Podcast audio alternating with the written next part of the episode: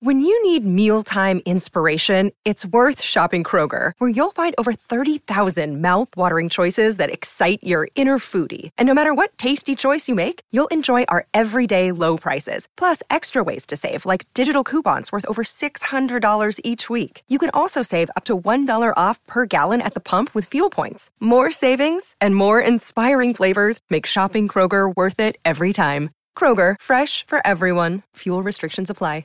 Another day is here, and you're ready for it. What to wear? Check. Breakfast, lunch, and dinner? Check. Planning for what's next and how to save for it? That's where Bank of America can help.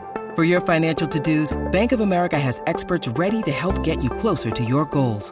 Get started at one of our local financial centers or 24-7 in our mobile banking app. Find a location near you at bankofamerica.com slash talk to us. What would you like the power to do? Mobile banking requires downloading the app and is only available for select devices. Message and data rates may apply. Bank of America and a member FDIC. On September 8th, 2015, the first episode of Set Listing Bruce was released. To celebrate our anniversary month, I plan to put out a new episode every day this month. During this month, I would like to share feedback from my listeners. If you have any thoughts, questions, or comments for me or any of my guests, please send me an email at setlistingbruce at gmail.com. You can also leave a voicemail at 469 249 2442. If you're not part of our Patreon group, please think about supporting the podcast by making a small monthly donation. Everyone who joins gets a personal thank you card from me and a Set Listing Bruce sticker. Depending on your level, you can get early access to episodes and unedited videos of my discussions with guests. If you haven't rated the podcast before, please go to wherever you get your podcast and leave a rating, hopefully five star, and let people know why you love the podcast. Hope you enjoy this month of episodes. And now on to the show. But the whole set list thing, my analogy for the set list is that it's a bit like in football. The set list is basically the final score. It tells you the result, which in the set list terms, how many songs did he do? And then it tells you who scored, which in our terms is what were the songs that were, mm-hmm. that were played. So that's all you're getting when you see a set list. It tells you nothing of what happens in those three hours. Absolutely nothing. Like I've seen five live shows this year, this in 63 days, as I said. And there were a lot of similarities in songs, naturally. But to me, I came away from it with different sensations, different nuances. You think Mary's place in Villa Park, Mark? Like that, if you someone says he played Mary, Mary's place all five all five shows that we we've been at, what he did in Villa Park was just incredible. The way he just threw it out to Roy.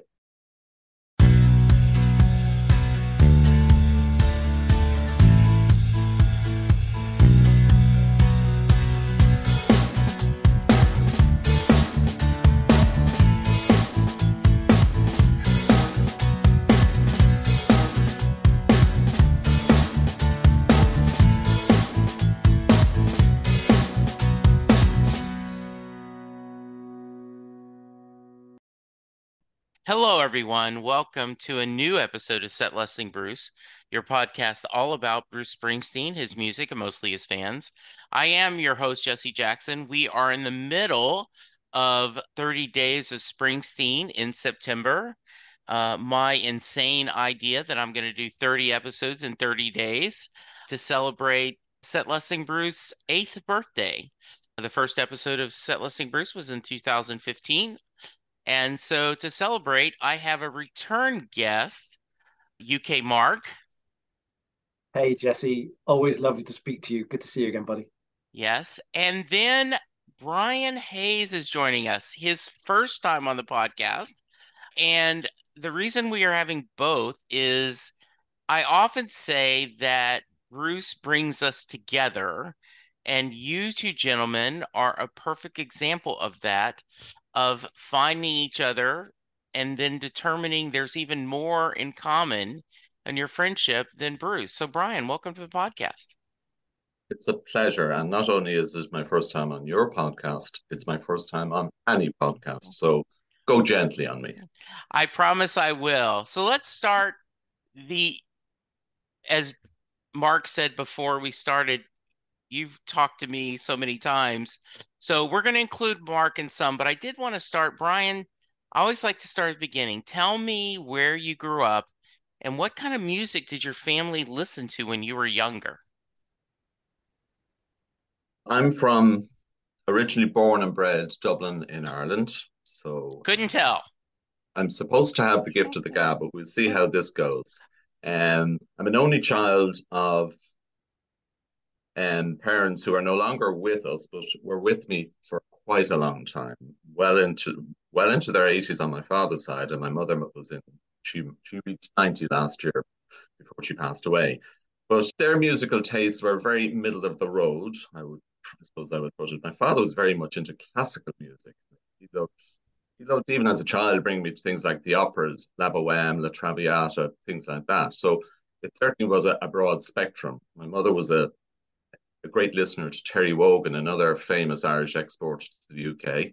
Basically, took over BBC Radio 2 for many decades. And she would have him on the radio every morning when I was getting ready to go to school, which I didn't mind going to school, unlike some people, i.e., Bruce. Did I, I find there are two kinds of guests the people that embrace their parents' music, and as they become a teenager and a young adult, they just expand their listening to other things, but never really turn their back on their parents' music. Others, totally teenage rebellion. That's none of that's for me. I find my own music. And then when you turn 30, you go, wow, this Johnny Cash guy might have had a little something. Maybe my parents weren't foolish after all. Which one is you, Brian? I would be probably I did embrace my parents' music because it was on, and when it's on in the house and you only have one playing machine, you, you have to love it or loathe it. But I suppose the big change for me was when I went to university, and then you were moving around in different circles, listening to different music, being steered towards more modern and probably more rock type music, the likes of Led Zeppelin, Yes, Genesis, those sorts of. Uh, and one thing that one often gets asked is what was the first proper concert you were at? And the first one I was at, I can still remember the date, 22nd of November 1979. And Queen came to play in the RDS in Dublin. Whereas the RDS is a place very sacred to Bruce when he comes over to us here. But that is the first concert I saw that really left an impression with me.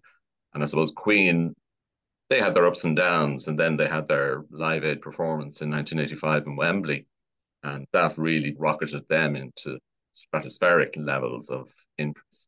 And that probably moved me more towards the, the rock type sound that got me, eventually led me towards the Bruce discovery. I always love to ask this. Can you remember when you first discovered Bruce? And can you articulate, Brian, why his music spoke to you? I can remember precisely it when I left college, I decided to train as an, a, a chartered accountant, or would have it over there, CPA. So I worked with, um, trained in the firm called KPMG. And this was back in 82, 83. I qualified in 84. But to complete your articles and get sanctioned as you've been qualified, you had to do another year. So you're a qualified accountant, continuing to work away. And in the sort of the winter of 84, working KPMG, we used to socialize on Friday nights. You'd finish your work, come back from your audits, go for a few drinks, maybe have a bite to eat, and then you go to the nightclub. And I always remember, sticks in my mind, you were in the nightclubs and there'd be music playing. Some people would get up dancing, some would be just chatting. And then this song would come on, Dancing in the Dark everybody just you, you just put your drinks down and that was it you started dancing and it was played continuously on the radio and together with born in the usa suddenly hmm, that sounds that's a sound that, that sort of hooked me for want of a better word Hello, Pantheon podcast listeners. Christian Swain here to tell you more about my experience with Raycon earbuds. Our family now has three pairs of Raycon earbuds around the house, and my wife just grabbed a pair of the Headphone Pros to replace some headphones from a company that was double the price. And yes, she loves them. Now, if you haven't pulled the trigger on a pair of Raycons, or even if you have, but you're in the market for another pair because they're just that good, well, now is the time to check them out because they just launched their upgraded model of the best selling everyday earbuds. With Raycon's upgraded everyday earbuds, now you also get active noise cancellation, ergonomic design, and multi point connectivity that lets you pair with two devices at once. New quick charge function, three customizable sound styles, plus awareness mode. Available in a variety of vibrant new colors to complement any and all skin tones. I even have a pair of earbuds in a cool green color. I have tried just about every earbud known to humankind, and these Raycons are fantastic. Seriously, if you've been wanting to check out Raycons, there truly is no better time. You're going to ask yourself why you didn't check them out sooner, and Raycon offers a 30-day happiness guarantee. So, what are you waiting for? Go to buyraycon.com slash Pantheon today to get 20% off your Raycon order, plus free shipping. That's right, you'll get 20% off and free shipping at buyraycon.com slash Pantheon. Buyraycon.com slash Pantheon. Hey folks, Steffan Chirazi and Renee Richardson here from the Metallica Report. And we are proud members of the Pantheon podcast family, where the best of music and podcasts unite. We've got something pretty cool for you. We're giving away an exclusive Metallica merch package worth over $250. That's a whole lot of scary guys, skulls, M72, and other sought after Metallica swag. And we've made it easy for you to win. Follow and share the Metallica Report, and you're in the game. Go to pantheonpodcast.com slash Metallica, enter your email, and hit that button to be entered to win. And just like that, you're eligible for our monthly exclusive Metallica merch package. And guess what, rockers? You can enter every month. So just do it. And while we love our global brothers and sisters, the lawyers won't let us ship outside the U.S. Now, where that would have gone, I don't know. But what happened in the spring of 85 was a concert was announced for Bruce Springsteen and the E Street Band in Slane, which is about 30 miles north of Dublin. It became sort of quite infamous for good and challenging reasons for Bruce. But tickets went on sale for that two months before the concert. If you think the lead time you get for concerts now, that was you're going tomorrow. Yeah, that so is. I, yeah, that's yeah. greatness. so a, a, group of us said, Mom, let's get tickets for Bruce. Fifteen pounds, which is probably dollar time be twenty dollars, twenty five dollars maybe. He said, let's make a day of it, and that was the first of June, nineteen eighty five. Just to give you a, a description, if you're not that familiar with Slane, it's out in the country. It's like a natural amphitheatre on the banks of the River Boyne, and it has a castle in it. And the owner of the castle, Lord Mount Charles, had started doing these concerts back in 1981. He had Thin Lizzy, he had U2, and in 1984, he had Bob Dylan. Now, to say the crowd at the Bob Dylan concert were not best behaved would be understatement of the year. They trashed the little village when they were finished. They attacked the police station. And basically, the, the local said, no more concerts. The United Nations of Irish negotiation managed to persuade them, listen, we'll put in place all the protocols to try and make sure everything goes fine for this Bruce Springsteen guy is coming over from the States and they eventually got sanctioned in April to have that concert. And as they say, the rest is a little bit history. Um, if, do you want me to go into a bit of detail about the day itself? Oh, please. I'd love it. 1985, 1st of June, a lovely Saturday. It was a bank holiday weekend here in Dublin. So we all got in our cars, headed up to Slane. Probably had to park four or five miles. The farmers made a fortune with all the car parking charges and then you traipsed your way over the River Boyne into the little village, and then on out to where this uh, venue was. And it, it is, if you see ever see pictures or get a chance, it was an absolutely glorious venue. And the day itself was probably the one sunny day we had that year. As I always tell people, we all got sunburnt on one side, all on our right side, because that's where the sun was. And uh, purportedly there were meant to be 60,000 tickets for the concert. And just checking up this morning, they released an extra 4,000 tickets to try and obviously stop touts working. So you would have thought 65,000. But in those days, you didn't have the technology, the scanning, and all that. And this was a natural environment. This wasn't an enclosed, walled structure. They do reckon, the guards certainly have said there were over 100,000 people at this and it was just glorious inside. Now, where I was just on a bank of the amphitheater, down at the front, it all got a bit tricky for Bruce, and I can understand where he would have been coming from because two days earlier there'd been an absolute tragedy in Belgium at a football match where 39 people were killed in a crush. So mm. a lot of the crushing that happened at the start of the concert um, caused concern for him, and he got quite anxious talking to Jon Landau after at the break. But everything did seem to eventually calm down, and you can read that in his autobiography. But then, as they say, two minutes past five, Born in the USA started, and we had three and a half hours, I think, with a small intermission. And it was probably the most amazing occasion I have ever witnessed. They say the the highlight was the river And he did that because they had big screens showing the river that was behind him. Okay. And just the, the emotion that just created, like the river became a sort of a focal song for me for the, for the concerts that I had seen him play. And uh, it was just so good. But I, will give you a postscript. When we all eventually got back to our cars, drove back to Dublin, midnight, eating pizza on the boot bonnet of your car, saying, What a night, what a day that was. And the one thing I can still remember to this day, I said to the friends of mine I was with, I said, Do you know something? I am never going to see him again.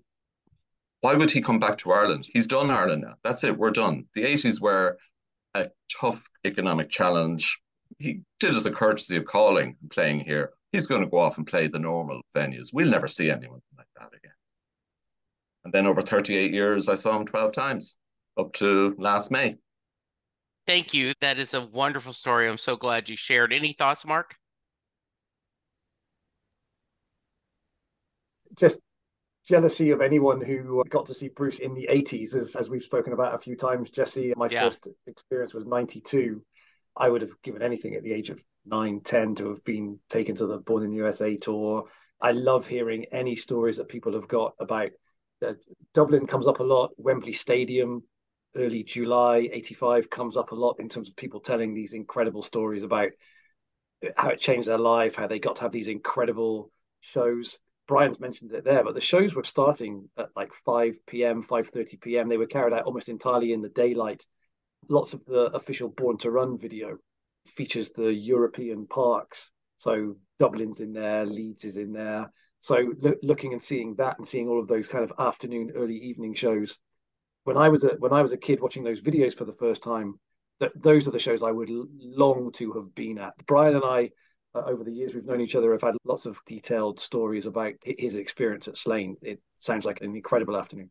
Yeah, it does. Two thoughts, Brian. One, I was thinking of, I've never gone, but people have said that Red Rocks in Colorado is a venue that is iconic. It is it is a natural anthem and you have to you have a long walk to get in the theater and then it, it, you have to walk up these rock stairs. So if you Google Red Rocks, they say they say it's an amazing. So check that out. But the other thought, and I had a guest, and I wish I could remember his name because I I talk about him all the time, and I wish I could give him credit. So if you're listening to this and you made this point, email me. But there was a guest, and he said that he was attending a reunion tour show. So this is like 99, right? Hmm. And he's thinking in the tour, this is it. It's never going to get any better than this. The band has broken up. They've come back. They have they're playing magic magically. This is so majestic. And this is it. This is the apex of my Springsteen fandom. Maybe we'll get a tour every once in a while, but really, it's all downhill from here. He says, I want to go to that guy and go, You don't know what you've got in front of you. You have The Rising, you have Magic, you have Bruce on Broadway, you have a world tour with Wrecking Ball and his autobiography and Letter to You. You're at halftime. You're not at the end of the show, you're at halftime. And so I imagine a young you, you right, you're like, how many more times can he come to Ireland? And to see him another 13 times must I get a feeling like it's there's a term in Louisiana, Cajun French, lagniappe, a little extra. It's it's all house money at this point, eh, based on if you're talking to that young Brian, isn't it? Absolutely. And the interesting thing was he actually did come back three years later in 88 on the Tunnel of Love tour. And I don't know what young Brian was doing then, but he was it wasn't even on his radar. He didn't really pick up on that. But what helped me get onto I suppose the next level of the Bruce train, um, it happened in 1991 and I was in we I had got married and we were down in Portugal on holidays and made friends with someone who's now become a lifelong friend um, who lives in Sligo, which is on the west part of Ireland. And he had a very strong Bruce knowledge. His name is Shawnee. And we kept in touch after we came back. And he said, Bruce is playing in 1993 in the RDS. Do you fancy going along to that? And I did go along to that. And again, I went along to one in 2003, again with my friend Shawnee. And I suppose he instilled in me listen, whenever you get the opportunity, grasp it. And that's pretty much what I've done at a relatively light level up to his last tour in Ireland before this one was 2016, the River Tour. And he was doing it in Croke Park. Now, Croke Park would be our equivalent of Wembley, the biggest stadium in Dublin, 80,000 capacity. And he was doing two nights in Dublin, a Friday night and a Sunday night. And I was thinking, okay, which night will I go? But at this stage, I was thinking, do I have to choose? Can I go both nights? And I said, hell, come on, I'll go both nights. And I actually went on both nights. And I suppose the level again moved up. But compared to the way things are this year, I was still really just, I was baby crawling. I'm, like, I'll be perfectly honest with you. Mm-hmm. At the Croke Park concerts, when the band came out, if someone had tapped me on the shoulder and said, "Name all the band," I wouldn't have been able to do that. I remember when he he opened the second night with Incident, and just on a piano solo, just came out himself and did it. That song didn't click with me now. Whereas when I look back on it now, having built more knowledge, passion, interest, I can see the significance of it as it was at the time. That's a great story. One of the things I reminds me of is my first show wasn't until 2002. Just for various reasons, I just had never had a chance. So I'm like Mark. I was Linda and I got married in 84. We moved to Dallas in 86 so we were probably still living in Louisiana with the Born in the USA tour. And up until, gosh, I can't even remember, there was no thought of traveling to a different city to go to a show, right? He came to Dallas. Good. If he didn't, okay, I didn't get to see him this tour. And the idea that, wait a minute, and I was at 2002. He did Mary's Place, and I vaguely knew The Rising. I had not listened. And since then, Mary's Place has been one of my favorite songs. And he didn't play it earlier in this tour. And so when I'm going to see him in Columbus, I'm going to see him in Arizona. My hope is please don't drop Mary Place. Please don't drop Mary's Place because I want to see this so much. Yeah. And go, Oh, please. Mary's Place is a really interesting one for me for me on this tour. Jesse, the last time I was on with you, I, I said that I think there's been more of a a community on this tour than ever before. People trying to get their friends or their family to these shows. people being generous with the tickets that they've got left over. How can I give one away? How how can I get someone yeah there that is going to be their first show or they haven't seen him in 30 years or I've said to you on a previous podcast, I got my sister across to Copenhagen. I was like, look, you really have to come and see him. I've uh, it's the tickets on me. Just make sure you get here. yeah. So I I love pretty much every one of his songs as we've spoken about. I I don't hugely care for Mary's Place. It's fine. Yeah. Do you know what? On this tour, I think it works absolutely perfectly. I love it. I've enjoyed it every night I've seen it. And not to be too cliched about it, but there's the line everybody is here. Yeah. And that's the essence of the show. Everybody is here. Everyone's trying to get everybody here.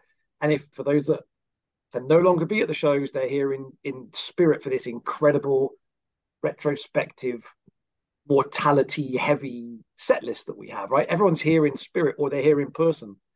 But Mary's Place takes on a new reference point for me of look, this is the kind of the central spirit of the show. I've really been enjoying seeing that, and I think it speaks to the community and the, the dedication and the overall message that the band is trying to put out. Yeah, I my my, my cousin was there last night in um, MetLife. and she's gone to I think two. She may well be going to the third night, and she was at the front on stage right, stage left, and so just to watch Bruce doing the walk up and down during Mary's Place, and just that connection, that that's the thing this tour I'm discovering.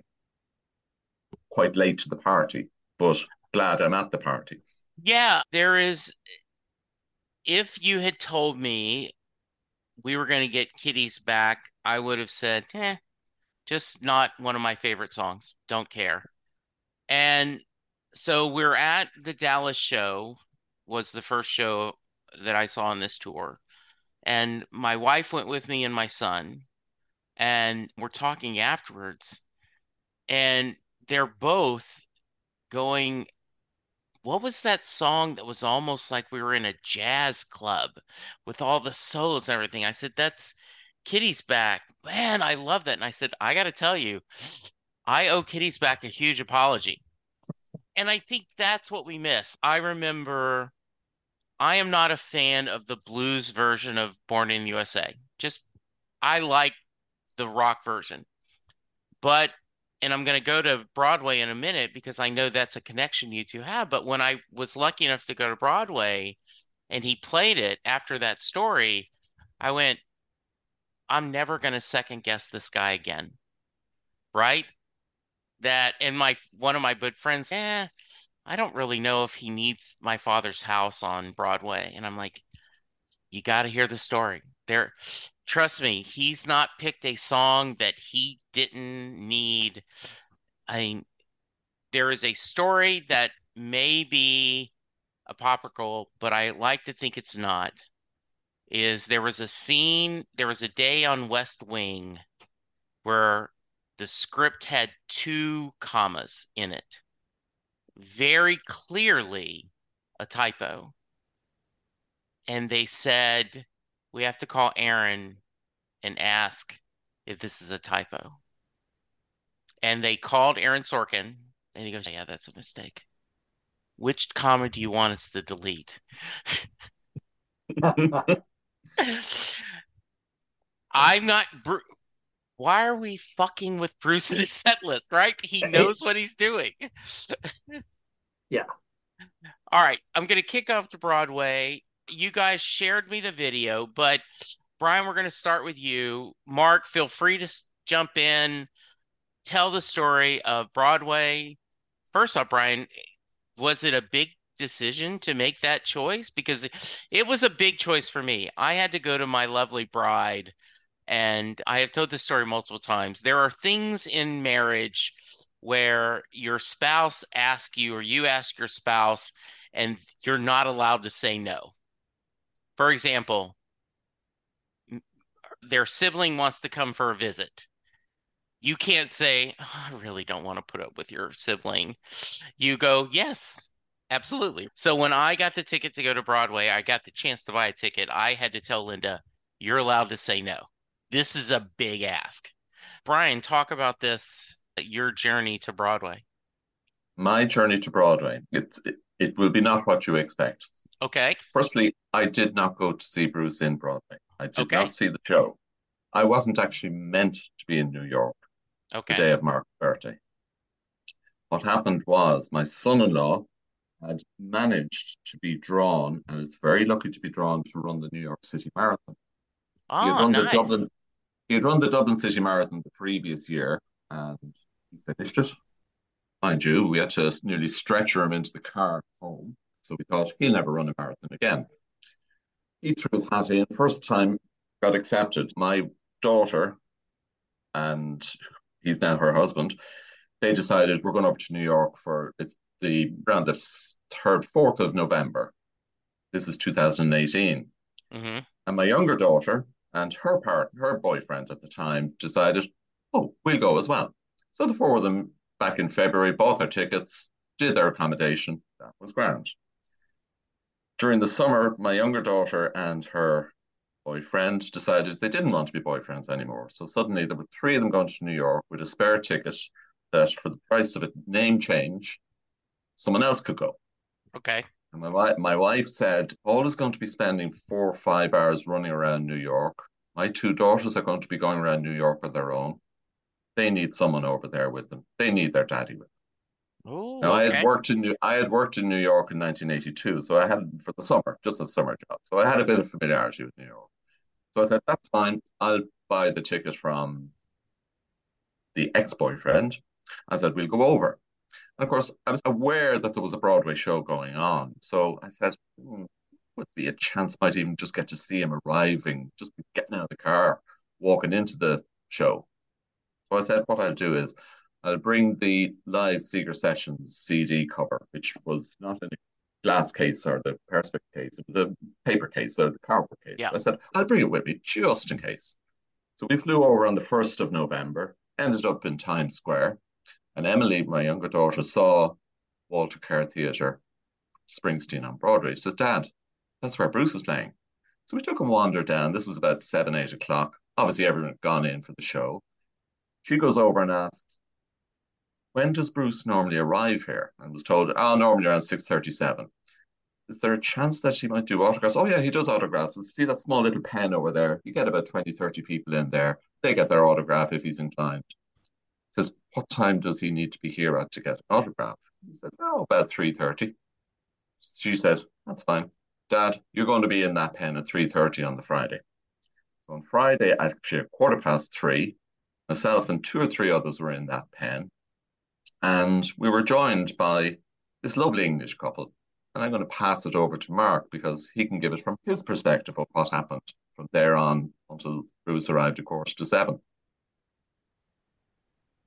Yeah, it's rather lovely. So it was my 45th birthday, and that's pretty pretty special. So we had designed a kind of a nice six or seven day long trip to the US to do my two very favorite things in this world. On the day of my 45th birthday, we got tickets to uh, Broadway, which was the uh, November the 2nd. And then the next day, Jesse, before knowing you, we flew down to Dallas and had a few days in Dallas and saw the Cowboys on Monday Night Football. So I had my 45th birthday weekend with Mr. Springsteen and my Dallas Cowboys. Gotta love that, the- right? yeah, it was pretty it's pretty special right up until the point where the Cowboys lost very badly. But anyway, we had breakfast. Catherine had surprised me with like a brunch in a very famous diner in Chelsea, the Empire Diner. Now, uh, anyone that watched the Western Stars movie all the way to the end of that movie might pick up on the reference of the Empire Diner in Chelsea um, because it's where Bruce and Patty then reveal at the end of Western Stars that they used to go on early dates and go for a, a, a coffee there or a beer there or sit on the park Mhm. bench outside the Empire Diner. Now, we didn't know this at the time. It took us to then see the Western Stars movie to realize that had actually been quite some part of Bruce's history. So we went to the Empire Diner, had a very lovely brunch, and we're in New York City. And I was asked, It's your birthday, it's New York City, what do you want to do? And I said, I'd like to go and stand for several hours outside the Broadway Theatre and wait for Bruce. So in, in the city that never sleeps, in the city with 10,000 tourist things to do, up Broadway we wandered and stood outside the uh, stood outside the theater, and just by choices, just by chance, uh, as we walked towards it, the pens that Brian has just described either side of the stage door. We could have gone to the left or the right, and as we were walking to it, we thought, okay, let's just go in here, and just by lovely serendipitous chance, stood next to Brian, started talking, and we haven't stopped since. That was November the second, 2018. Here we are in early September 2023. We haven't stopped talking yet. Just co- completely beautiful chance. Just got talking, telling some stories. As over the course of the next three or four hours, the pens filled up as they do, and and then Bruce arrives. And uh, honestly, we thought he wasn't going to come over to us. He got out of his car. I don't know what other experiences people have had, but he he took quite some time signing on the other side of the stage door Brian and I were standing next to each other. He was he was he was autographing arms and everything. He was autographing arms. We, we thought he was, he was about there. to go in then. Yeah, he'd been over there three, four minutes, and I thought, okay, we've seen this, we've seen this play out before. That's him done. Yeah. Over, over he came. Over he came. Brian got his album signed, which is just fantastic, absolutely fantastic. And I thought I'll give it a shot. I have his autograph. I didn't need an autograph. I wanted some kind of connection. So as he finished signing Brian's CD, I said, "Hey Bruce, it's my 45th birthday. Can I just get a handshake?" And he put the top back on his pen, uh, shook my hand, and said, "Congrats." So just that's the, the seven seconds you get with him, which are always very special, just lovely. And then he signed a couple more and was gone. And then a couple of hours later, I sat and watched the greatest thing I've ever seen in my life. I think ju- I think just to yeah. postscript that a little bit Please. as well because I was getting the autograph, I, I obviously wasn't holding a pen. He had his pen. So I was holding the CD cover in one hand. I just had the phone there, just recording it to see what it might pick yeah. up. Because it did pick it up, I said to Catherine, I said, I need your number to send this on to you. Because had I not done that, our contact would have just been those three and a half hours together. But because sure. I had that, I said, I'll flip it on to you. And they actually recommended that diner for our breakfast the next day. And we all, the four of us went down to it that is I love that story. I have been lucky enough because of this podcast to meet so many wonderful people like Mark. When I'm going to Columbus, there's three or four. Rachel is going to be there. So is Jacqueline. And so I'm looking forward to meeting people. I assume that people like that are fans of the Grateful Dead. And speaking of people like with Jimmy Buffett, who, as we're recording this, we just found out passed yesterday, they make friendships too. But it feels like that happens even more on this E Street Nation, that Bruce fans seem to be a little more open to making friends and connections. I would open my house in a minute Brian, if you were going, I'm going to be in Dallas. Do you want to? Do you want to stay here? And Linda would go, You don't even know this person. They're a Bruce fan. But to pick, but, but to pick right? up on that point, yes. Um, if you yeah. think back on it, November 18, myself, Mark, and Catherine met. And I flippantly said, if Bruce ever comes to Dublin, whenever he's back again, sure, listen, come over to us. And they sort of said, yeah, it'd be lovely to go to Dublin. And of course, what happened? We had COVID, which interrupted things a little bit. Yes. And then we got the announcement in spring 2020, 2022 that he was coming to do two concerts in Ireland. A little and bit um, more than the two months, right? A little more. A little bit more. A little bit more than two months. So we, myself, Mark, and Catherine, on the day the tickets went on sale, Mark was in Denmark, meant to be at a meeting, kept deferring it and deferring it while he was trying to log in to get tickets. I was Catherine was trying to get tickets in the UK where where she lived, and I was there in just outside Dublin trying to get my tickets. And to say they, they, they say things like marriage, moving house, and all that is the most stressful thing. Sorry, no, waiting for Bruce tickets when you're number sixty thousand in the queue is yes. much more stressful. We managed in the space of probably an hour to an hour and a half they went on sale at eight o'clock that morning, 27th of May, I think it was.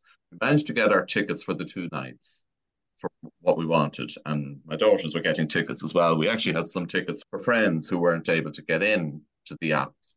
Mm-hmm. I then went out to walk around our green with our dog, smug in the knowledge I'm going twice to see him. And next minute, a friend of mine says, he's added another date. Hot footed back onto the phone, back onto Ticketmaster. And I said, This one is for me. I'm only buying one ticket if I happen to get it. If I don't get it, I'm not disappointed. So I got the third ticket and I said, I can't believe it. I'm going to see him three times in five days. That's off the scale. And that was how I felt that day. And then Catherine and Mark were saying, We're good to go. We're coming over. And I said, That's fine. We'll put you up. And they said, Oh, no, we'll pick a hotel. Now, I know hotels in Dublin around concert times are horrendously expensive. I said, You're doing no such thing. You're staying with us. And I explained it to Heather, who said, Yeah, friends I met that I know for three and a half hours are coming to stay with us for Thursday, Friday, Saturday, Sunday. Yeah, four nights. Yeah, four, four nights. nights. Yeah. Is that okay? Absolutely. And my wife will now say, on the strength of those four nights together, my wife has been to one Bruce Springsteen concert. As far as she's concerned, that's that box tick. I can go off and yes, yes, thing. there are people like that. As far yes. as she's she now regards Mark and Catherine as dear friends that she would open her doors for in a heartbeat. And that's not it it stems from the Bruce friendships, but it goes way beyond that. And I think a lot of the friendships that I've discovered over the last four months, while have their roots in the Bruce connection, have the capacity to go way beyond that. And it, it, to me, I've regarded this four month journey as almost like I've been 38 years following Bruce slowly, and then the champagne cork has just come out of the bottle and it has just gone absolutely mad. If you think about Jess, the reason we cut across each other was through this little WhatsApp group of about 19 or 20 people. And like every day, there's messaging coming left, right, and center. And they're from all around the world, all around the world South Africa, Germany, UK, Ireland, the States. So there is, I now get that. I, I'm starting to understand that sense of Bruce community that I never realized existed. And I'm glad to be part of it. Yeah, I, I do think it's a gift that we find. And I tell the story all the time, but it's worth repeating as we do this anniversary month.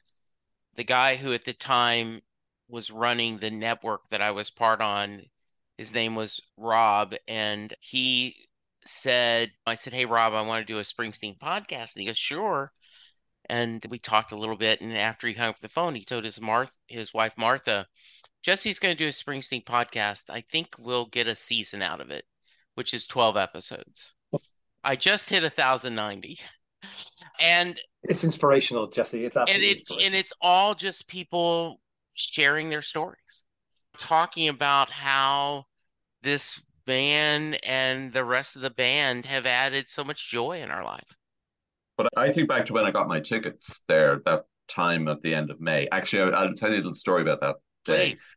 Having got the tickets, I had to do a, an errand over to Dublin, and it was a beautiful sunny day. And I was driving back to head over to, back home to Dunboyne, which is about 12 miles outside Dublin. And I was passing the RDS, which is where the three concerts were happening. And I just pulled up outside, took the camera out, took a picture, sent it to Mark and Catherine, and says, 49 weeks, guys, we're going to be here. Where did that 49 weeks go? I don't know. But little did I know at the time, this is how things escalate, that Mark and Catherine then decided that as a, a sign of appreciation, they wanted to bring me when Bruce finally announced his UK days. They said, "Would you, would I be their guest in Villa Park, Birmingham, in England?" To which I said, "I'm in. Count me in." And I was treated. They organised the accommodation. They organised the transport. I don't. I I tried hard to put my hand in my pocket for that concert night, and I don't think I managed to do it. They just wouldn't yeah, let me do that. That wasn't happening. Yeah, yeah. It, it, definitely wasn't happening. And then Mark had to fly over to Miami on the Sunday. The concert was on the Friday. On the Sunday, he went down to Florida on business. And he sent me a text. Obviously, he had landed. He sent me a text late at night to say, Brian, how would you be fixed on the 11th of July to go to Copenhagen? We have two tickets. And if you want to buy the tickets, there are two friends of ours that were unable to make it we have accommodation booked. We'll put you up. And I thought about it for probably a millisecond. I said, I'm in. And I said, Do you mind if I bring my cousin, who they had met in the pit queue for the RDS concerts and who they got on very well with. And they said, couldn't think of a better person. So myself and my cousin flew over to Denmark on the 11th. We were on the six o'clock flight in the morning. Mark had us breakfast ready for us when we got to their B&B, Airbnb, brought us out to lunch, walked us up to the Copenhagen Stadium. First time I saw the E Street Band on an indoor performance, which again was another little box tick for me. And then the next day we had a lovely relaxing day around Copenhagen and flew home that night. So total amount of shows seen together now? Uh, 38 well, years. 38 years it took me to get to 12. 63 days I did five, and I'm now going to San Francisco on the 10th of December with another Bruce connection I've made in this summer's journey. Nice. Yeah, we've done five five together. We That's... we, we yeah. The, uh, well, actually, no, four. I'll, I'll correct that. We've done four, four together. The f- yeah. first two Dublins, Villa Park, and and the first night in Copenhagen. Jesse, I'll, I'll just add one thing in there. I only wrote down one thing I very specifically wanted to just mention on this because it it it connects to the whole idea of the community, but it also connects back to your podcasts. I, I had no idea that you'd done so many, but one of the guests you had on, I met in Dublin. Brian uh, and I went to Nicky Germain's book signing in Dublin. Just standing in the queue, got chatting to a lovely American lady who had who was saying that she'd always wanted to do the Dublin shows and had brought her family over and was then going to be doing Rome as well. And there's just this this weird thing that happens sometimes. You feel like you need to keep talking to someone, right? You don't have any idea why. And a couple of times in the five minutes we were just standing in this room together, the conversation stopped and then started again. And we get to the point where we're next up to to go and get our book signed. And the lady, Michelle, who you've had on one of your podcasts, starts telling me that she'd been at the Roxy shows in 75, uh, 78, and was this long time Cal- Californian fan of Bruce. And I started talking about the, the box set live 75 to 85 and how that was mainly that, that was pretty much the first thing i ever got from of bruce's i saw some videos and then very quickly got the live 75 to 85 box set and i loved as a 10, 11 year old listening to it, the part in growing up where he talks about one of my parents wanted me an author, one of mm-hmm. my parents wanted me a lawyer. They don't understand I wanted everything. And someone shouts out from the crowd, but you got it. And it was Michelle I was standing there talking to in the in the hotel. And I'd always remembered listening to that and thinking, wow, how incredible would it be to like have Bruce hear you. And this was before the days when I went to see him, right? And I remember I was telling Michelle this. I was like, I'm so pleased to meet you of all the people I could have met because you've you have been like a constant in my life. I I know your voice. I've connected to it. I've told people about you saying that phrase at a Bruce show and being on a recording. Uh, so anyway, Michelle and I start talking, and she's got a thousand other amazing stories about some backstage uh, experiences she had in the 70s, and she shared them on your podcast. And it was just a delightful thing to be able to meet her. Anyway, we go downstairs, we bump into her family, and I start telling some of her family, "Hey, I've been listening to your to your mum's voice or to your wife's voice for you know 30 odd years." It's just a beautiful moment of unbelievable connection. That idea of community, that idea of you go to the shows to see Bruce, but invariably something else happens. Not every single night, not every single time, not every single show, but invariably something wacky happens at these shows where you meet someone that knows an old friend, you meet someone that's got a similar story or a similar experience.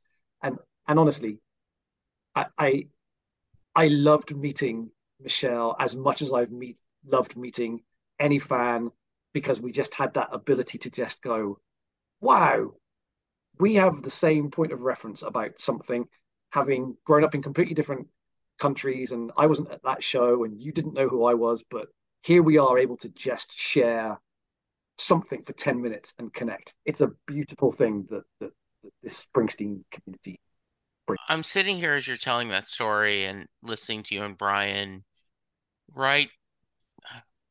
This literally is there's a Doctor Who episode, Turn Left, that talks about alternate timelines. But you're pulling up, you could go to the right, you could go to the left side right? And if you had gone to the other side, maybe you'd gotten a handshake, maybe you hadn't. Yeah. But the bigger gift is this friendship that you just you think about the odds you're in New York at the same time. You both are going in there early, right? Brian, you're not you don't even have a ticket. He's not even he's not even going to the show. Yeah.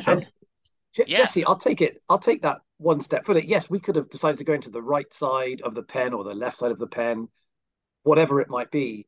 At the hotel where we did the the book signing with Nikki, we all the the three of us that went together stood downstairs in the lobby and thought we're going to get coffee. Should we get coffee now or should we just go straight up?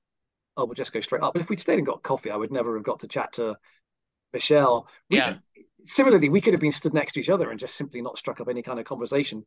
Now, there's been lots of kind of people on on Twitter posting photographs of, oh, I went to the Nicky Germain book signing. You'll never guess what Garry was there, or mm. Anthony was there, or X, Y, and yeah. Z member of the band came. In fact, it happened to Brian's cousin very nicely in New York a couple of days ago. Mm.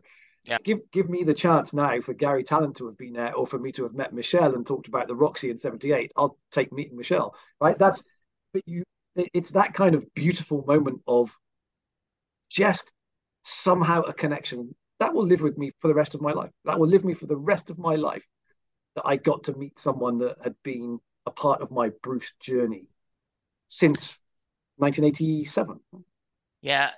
When I went to see Bruce on Broadway, I made the decision that because I had gotten my seven seconds on in Austin at the book signing, that I wasn't going to try to stay in the pen before or after, just decided that wasn't what I wanted to spend my time on.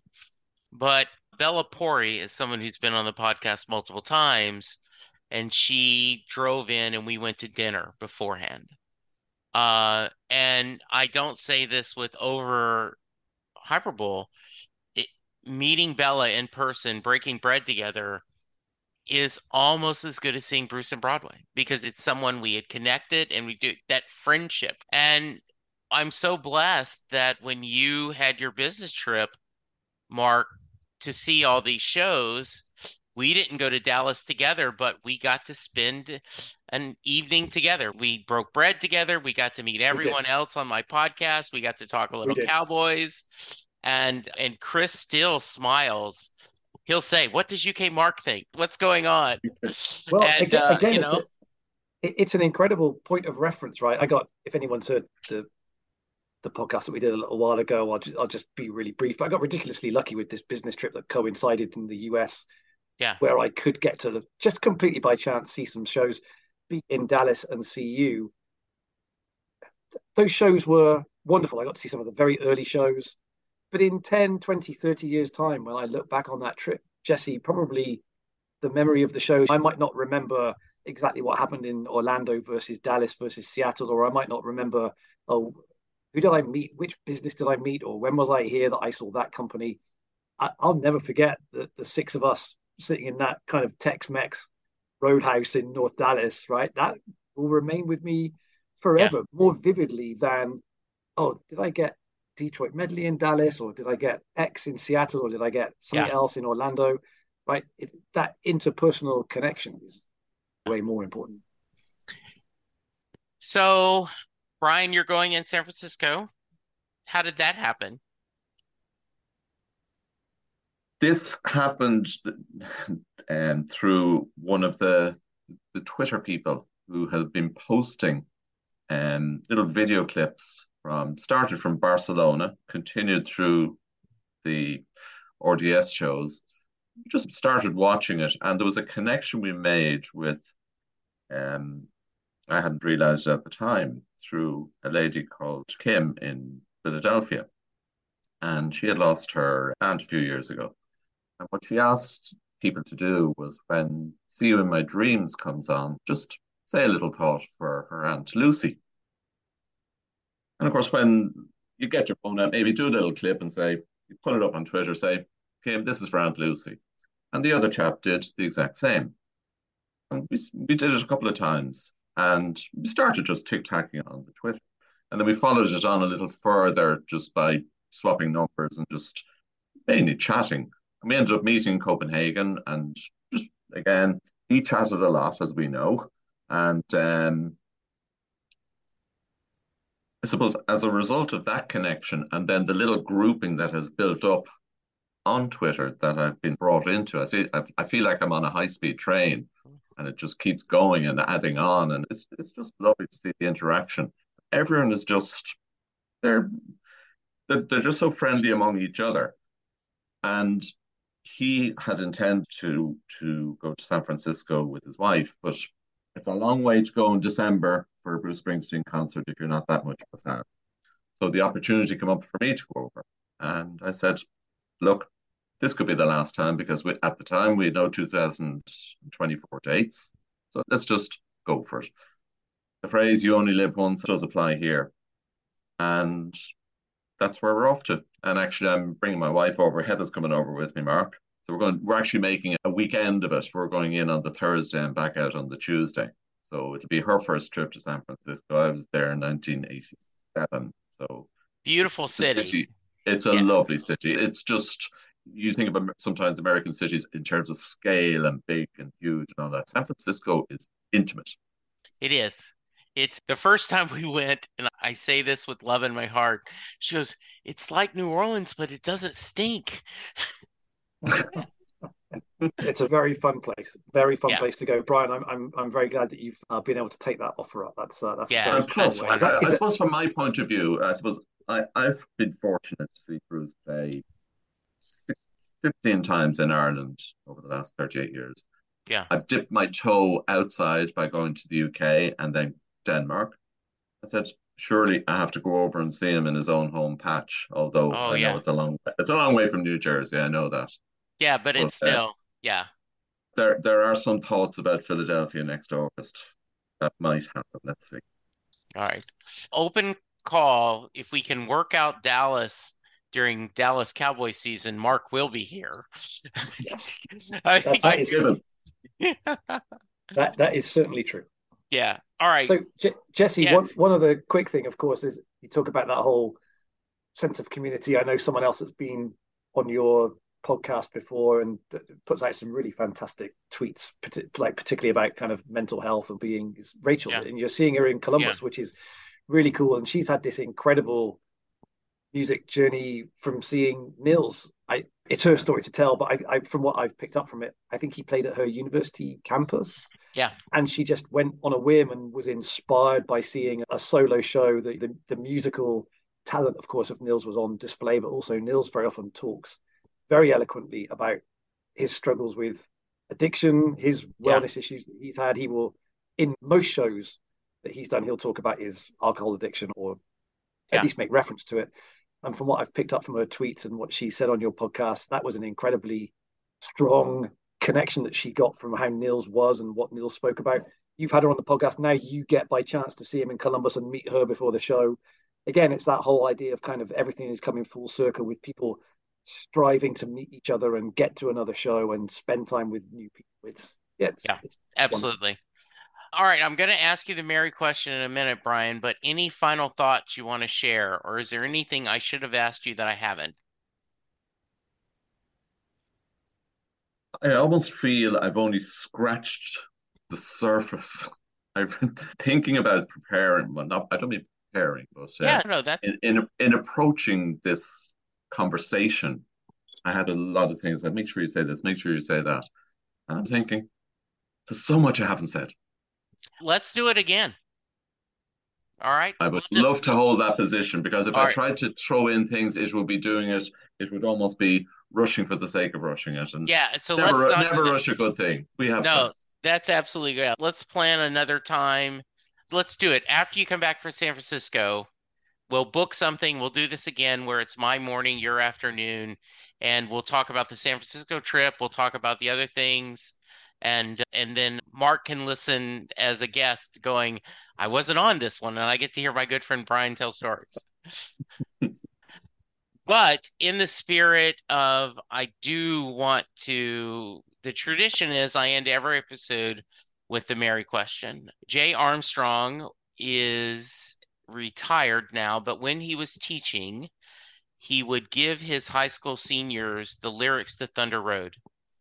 They would explore it as if it was a poem, looking at the imagery, talk about the word choices, and then he would ask his class, Does Mary get in the car at the end of Thunder Road? That is your question, Brian. Jesse, as I explained at the start of our conversation, I've only heard one of your podcasts, which was from Liz Brosnan in Chicago. And so that is the only answer I've heard to the question. And I thoroughly enjoyed her response, where she actually said to you, Mary gets in the car, changes her mind, gets out, and Wendy gets in. So that's the only hint of, and you've obviously had many responses to it. Whether mine is going to be different or the same, but it's certainly not based on having gone back and listened to any other episodes. But I suppose what I've done is just I came from a slightly different perspective. Everything, try and put a little different, put a twist on it. And my initial response is, are we asking the right question? Ooh, I love this. I'm wondering, should the question be, does Mary exist? Or is she an illusion to the writer? That's where I was coming from. And you wonder, why would you approach it that way? And I'm thinking back to when Bruce was on Broadway and during one of the songs, I can't remember which one, he says very clearly to the audience, listen to the lyrics, which was an instruction, listen to the lyrics.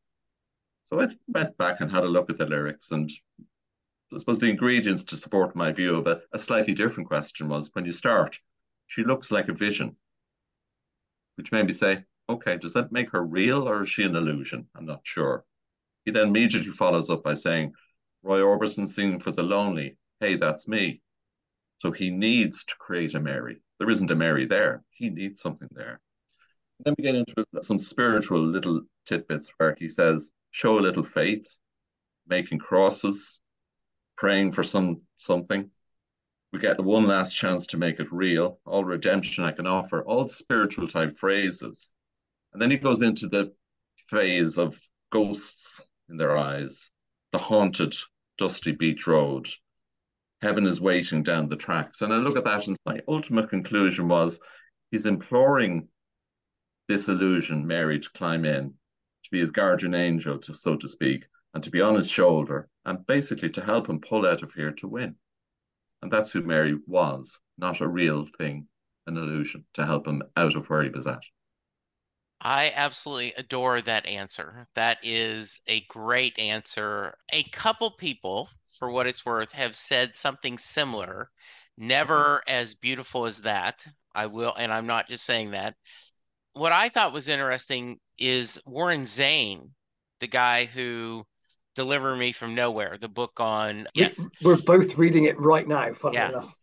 So he was on the podcast, and this was the third or fourth Springsteen podcast he was on.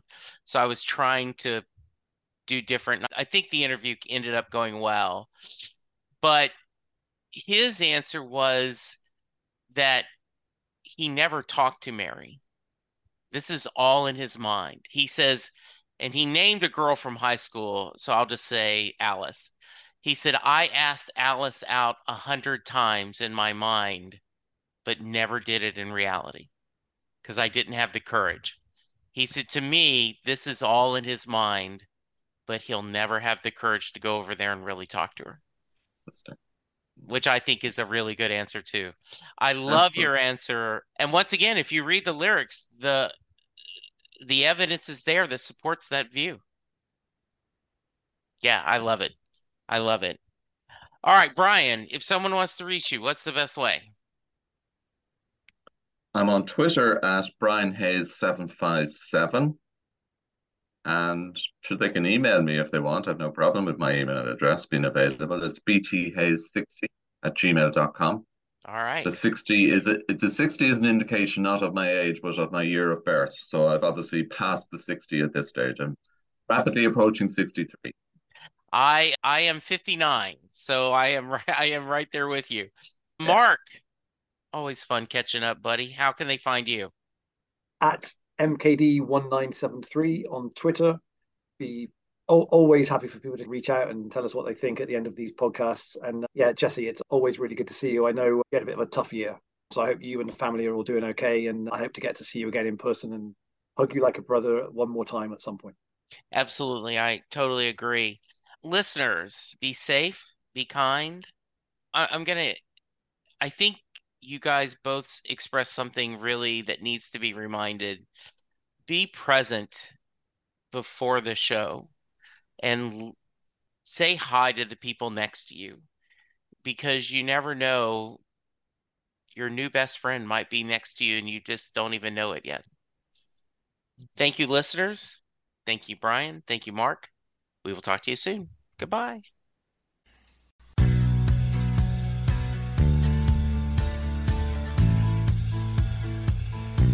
You just heard the fun talking, hard rocking, music loving, album ranking, fan thinking, joy spreading, lyric reading, story sharing podcast that is the one, the only Set Listing Bruce.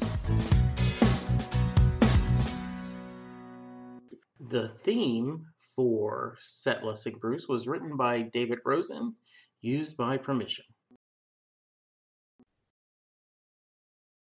It's, uh, Reminds me of the Okay. remember the start of that year that uh, Bowie died, Yeah, and we had a series of oh god, that was just yeah, we lost Glenn Frey, and then we we ended up losing Prince.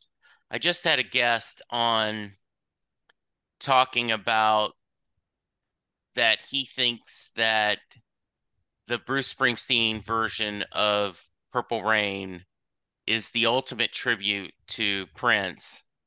And he said the other thing is was Bruce was smart enough to know what song to do and smart enough to give Nils the spotlight of the guitar solo. Right? Have, have you heard Nils's comments that he's made on this? I may have, but please repeat. So Nils heard that Prince had died, and literally that second went through the process of, oh, I'll bet Bruce will want to do Purple Rain. I'd better learn the guitar solo. And literally, the radio, he was listening to the radio and he heard that Prince was, that, and he was literally picking his guitar up at literally before the news story had even finished, thinking three steps ahead of Bruce is going to want to do this. And he was learning the guitar solo literally within minutes of hearing the news for the first time because he just thought, I, I need to just be ready for this. This is where it's going to go. Ah, Isn't that just tell you everything you need to know about this band and how in sync they are? Mm, it, it does. I just had Nothing is perfect. Alan Walsh. By the way, he did a he does a hockey podcast and he had Max on and Max talked a lot about music, but he talked a whole lot about hockey. Huge oh. hockey fan. Oh, So big I- Devils, New New, Yeah, New yeah. Jersey Devils, right? Yeah. So I will send you both the link because the podcast is worth listening to and him linking the band's performance to an athletic performance and such. Huh. This guy, Alan Walsh, said, okay, forget hearing the band. If you had just handed a fan the list of everything he's doing in this show, you would have got, wow, pretty diverse set list. Thumbs up. Yeah. And then when you, but it, then it's because it's not changing. And he said, so from my perspective, yeah, there's always one offs we wish we would get because we're selfish, but overall, he's doing a pretty good perspective of his show and his career. Yes, I have, a, I have a particular view. I don't get involved on Twitter in terms of debates and arguments and rows. Yeah. You tell nothing about my views on most things. Are Yeah, airplane, airplanes and nice sunsets and whatnot, and good news stuff regarding Bruce. we're going to get to the show proper, but I did want I thought of the same thing and Mark I'll I'll talk in terms of American football. no one is going to complain. Troy Aikman has talked about the 90s Cowboys. He's our playbook was very vanilla. We did not do tricks, we didn't do anything. We just went out and executed yeah. many of the same plays the same way every game and just executed them well and we won. Yeah. And do you know and, why they you did that? You did that because they worked. Yes. Right. And the and I I guess there's a small percentage of fans that would go, they won, but they sure were boring. No, they're just like, hey, they won. I'm happy. Yeah. So yeah, that's great. That's Bob, the Bob Sturm line. Sorry, Brian. This is diving into NFL terminology. Uh, yeah, sure, Bob sure. Sturm yeah, line. I indulge. We, we we do not complain about a win around here. It is basically his kind of. Yes. We won badly. We won very boringly. We got a bit lucky, but we are not con- ever going to complain about a win around here. Yeah. Yeah. You'll you'll you'll understand this phrase, uh, Mark. One 0 to the Arsenal. exactly. Yeah. Uh, yeah. All right. Let's talk Bruce and friendship. And by the way, I'll edit up some of this part and insert it into the episode. Well, the, yeah, actually, Brian's already made one of his really good points that I like about the analogy to the final score of a football game. Oh yeah, to to the set list. I, that's a really neat point. It's NFL draft season, and that means it's time to start thinking about fantasy football. FantasyPoints.com features industry leading experts and prognosticators using proprietary hand charted data to help you score more fantasy points. FantasyPoints.com is the place to go for whatever kind of fantasy football you play. Whether you play fantasy football, daily fantasy sports, or do a little bit of everything, Fantasy Points has the meticulously researched content to guide you to victory. And why wait for the fall? Fantasy Points also covers the new spring football league, the UFL. Join the guru, John Hansen, Scott Barrett, Joe Dolan, and other massive names in the fantasy football universe with an exclusive offer. Use code Pantheon for 15% off any fantasy points package, including the all in package, with access to every article, tool, and data nugget that Fantasy Points has to offer. That's fantasypoints.com and code Pantheon for 15% off at Fantasy Points. Fantasypoints.com, code Pantheon. Score more fantasy points.